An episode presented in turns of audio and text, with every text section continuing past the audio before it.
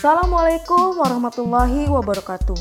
Kembali lagi di podcast saya Shelindra Dirangga. Pada pertemuan kali ini, saya akan membahas pengertian dan jenis-jenis perdagangan. Apa itu per pengertian perdagangan? Perdagangan atau perniagaan adalah kegiatan tukar menukar barang atau jasa atau keduanya yang berdasarkan kesepakatan bersama, bukan pemaksaan. Pada masa awal sebelum uang ditemukan, tukar menukar barang dinamakan barter, yaitu menukar barang dengan barang. Jenis-jenis perdagangan Berdasarkan jumlah barang yang diperjualbelikan, perdagangan dapat dibedakan atas tiga jenis, yaitu perdagangan besar, perdagangan sedang, dan perdagangan kecil. Yang pertama, perdagangan besar.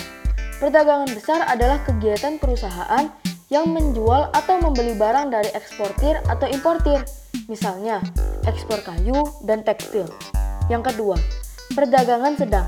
Perdagangan sedang adalah kegiatan jual beli barang dari perdagangan dari pedagang besar ke grosir atau distributor. Perdagangan kecil. Perdagangan kecil adalah kegiatan menjual dan membeli barang langsung ke konsumen. Misalnya, pedagang kaki lima, warung kecil, dan kios-kios. Perdagangan luar negeri. Perdagangan luar negeri adalah perdagangan yang dilakukan antara suatu negara dan negara lain. Perdagangan luar negeri biasanya disebut perdagangan ekspor-impor.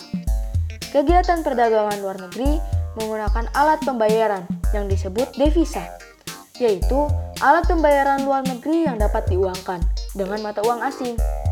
Nah, segitu saja penjelasan yang bisa saya berikan. Saya pamit undur diri dan tetap stay tune ya di podcast saya.